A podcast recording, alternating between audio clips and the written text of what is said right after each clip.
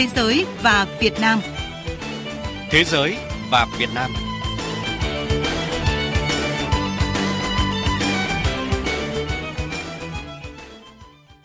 Kính chào quý vị và các bạn đang nghe chương trình Thế giới và Việt Nam. Chương trình hôm nay có những nội dung đáng chú ý sau. Quan hệ đối tác chiến lược Việt Nam New Zealand ngày càng đi vào chiều sâu. Canada coi trọng vai trò Việt Nam tại khu vực Ấn Độ Dương, Thái Bình Dương. Thúc đẩy hợp tác giữa các doanh nghiệp Đan Mạch và tỉnh Hà Nam. Thưa quý vị và các bạn, 45 năm kể từ khi Việt Nam New Zealand thiết lập quan hệ ngoại giao, hơn 2 năm kể từ khi hai nước nâng cấp quan hệ lên đối tác chiến lược, mối quan hệ hai nước ngày càng đi vào chiều sâu trong mọi lĩnh vực. Bất chấp tác động của đại dịch COVID-19, quan hệ song phương Việt Nam-New Zealand vẫn giữ đà tăng trưởng mạnh mẽ, thậm chí còn thắt chặt hơn nữa trong những giai đoạn khó khăn nhất. Chuyến thăm Việt Nam từ ngày 14 đến 17 tháng 11 của Thủ tướng New Zealand Jacinda Ardern một lần nữa là minh chứng cho mối quan hệ song phương đang phát triển tốt đẹp cũng như tầm quan trọng của mối quan hệ này với cả hai nước. Biên tập viên Phương Hoa thông tin. Theo bà Tradin Dobson, đại sứ New Zealand tại Việt Nam, chuyến thăm Việt Nam của Thủ tướng Ardern lần này cho thấy cả hai nước đều cam kết tận dụng tối đa các cơ hội được tạo ra khi hai bên nhất trí nâng cấp quan hệ lên đối tác chiến lược vào năm 2020. Theo đại sứ Dobson, cả hai quốc gia đều đã vượt qua tác động của đại dịch, vì vậy chuyến thăm là cơ hội quan trọng để hai nước tái kết nối và phục hồi cùng nhau. Đại sứ Tredin Dobson nói.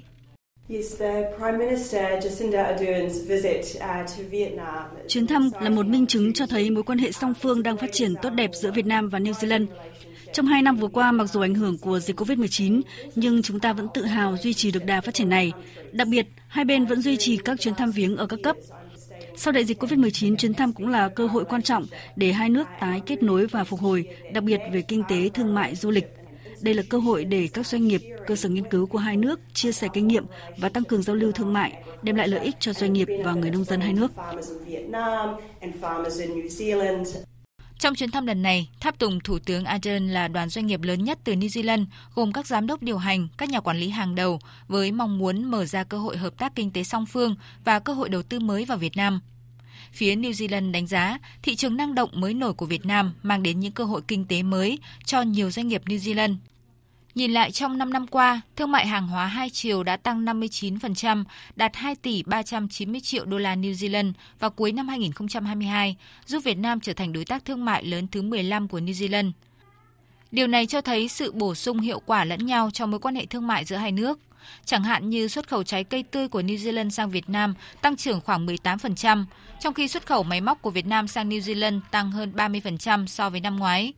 Đặc biệt một điểm nhấn trong năm 2021, một trong những dự án hợp tác thành công nhất giữa hai nước là việc thương mại hóa các giống thanh long mới và đạt được bước tiến khoa học vượt bậc trong việc quản lý dịch bệnh cho trái cây.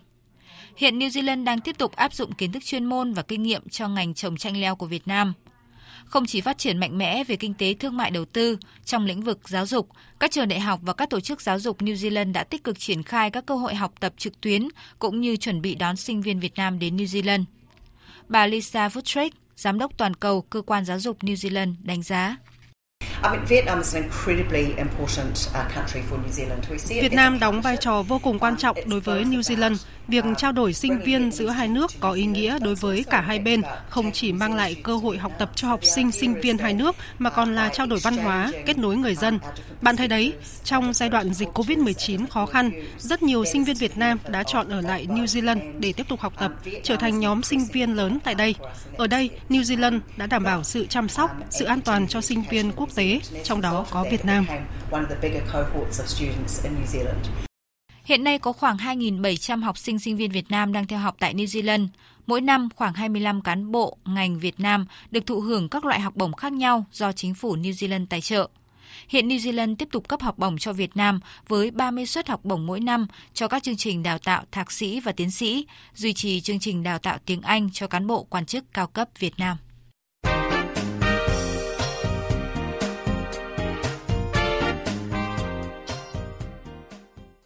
Thưa quý vị và các bạn, cách đây 5 năm, Canada và Việt Nam đã thiết lập quan hệ đối tác toàn diện nhân chuyến thăm của Thủ tướng Justin Trudeau tới Việt Nam. Sự kiện đó đã mở ra nhiều cơ hội hợp tác, giúp quan hệ song phương đạt được nhiều bước tiến quan trọng, ngay cả trong bối cảnh đại dịch COVID-19 diễn biến phức tạp. Trong tương lai thì mối quan hệ hai nước vẫn còn nhiều dư địa để phát triển. Đó là khẳng định của đại sứ đặc mệnh toàn quyền Canada tại Việt Nam, Sean Stein, khi trả lời phỏng vấn Đài tiếng nói Việt Nam nhân kỷ niệm 5 năm hai nước thiết lập quan hệ đối tác toàn diện. Thưa đại sứ, sau 5 năm thiết lập quan hệ đối tác toàn diện, đại sứ đánh giá như thế nào về những thành tựu nổi bật nhất trong mối quan hệ hợp tác Việt Nam và Canada?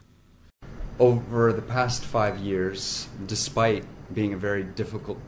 trong 5 năm qua, mặc dù có nhiều khó khăn do đại dịch COVID-19, Canada và Việt Nam liên tục củng cố mối quan hệ đối tác. Giới chức hai nước đã thực hiện nhiều chuyến thăm cấp cao và có ba cuộc đối thoại về ngoại giao, chính trị, kinh tế thương mại và chính sách quân sự. Về kinh tế, hai bên cũng có sự tăng cường hợp tác và kết nối. Theo số liệu của Canada, năm 2021, giá trị thương mại song phương tăng gần 18% so với cùng kỳ năm trước, giúp Canada trở thành một trong 10 thị trường xuất khẩu lớn của Việt Nam. Người Canada rất yêu thích trái cây, hải sản, đồ may mặc và nội thất của Việt Nam. Canada cũng là đối tác phát triển tin cậy của Việt Nam trong 30 năm qua và đây cũng là trụ cột quan trọng trong quan hệ hai nước. Trong 5 năm qua, chính sách hợp tác phát triển của Canada đã có sự thay đổi để đáp ứng nhu cầu mới của Việt Nam. Ngoài việc tập trung vào công cuộc xóa đói giảm nghèo, chúng tôi cũng ưu tiên tập trung nhiều cho các lĩnh vực phát triển doanh nghiệp vừa và nhỏ, đặc biệt ưu tiên cho phụ nữ và trẻ em gái, cũng như là hỗ trợ giúp Việt Nam giảm thiểu và thích ứng với biến đổi khí hậu.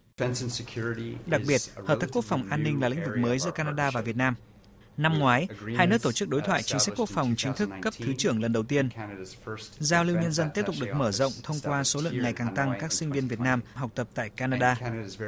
Trong 5 năm qua, hai nước tiếp tục thúc đẩy hợp tác học thuật, trong đó bao gồm thiết lập các quan hệ đối tác và các chương trình trao đổi sinh viên giữa các cơ sở giáo dục.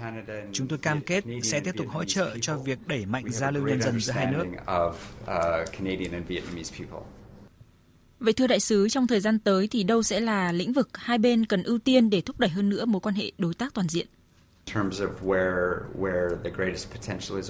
Tôi có thể nói rằng mối quan hệ thương mại và đầu tư vốn đang rất tiềm năng sẽ là lĩnh vực có những bước tiến nổi bật. Tôi nhận thấy rằng hiện nay các nhà đầu tư Canada đang rất quan tâm đến mảng chế tạo ở Việt Nam khi mà chi phí đầu vào thấp, năng suất lại khá cao. Một điều thú vị là các nhà đầu tư không chỉ quan tâm đến việc đặt nhà máy, cơ sở sản xuất ở đây nhằm mục tiêu xuất khẩu, mà là để phục vụ nhu cầu nội địa của Việt Nam.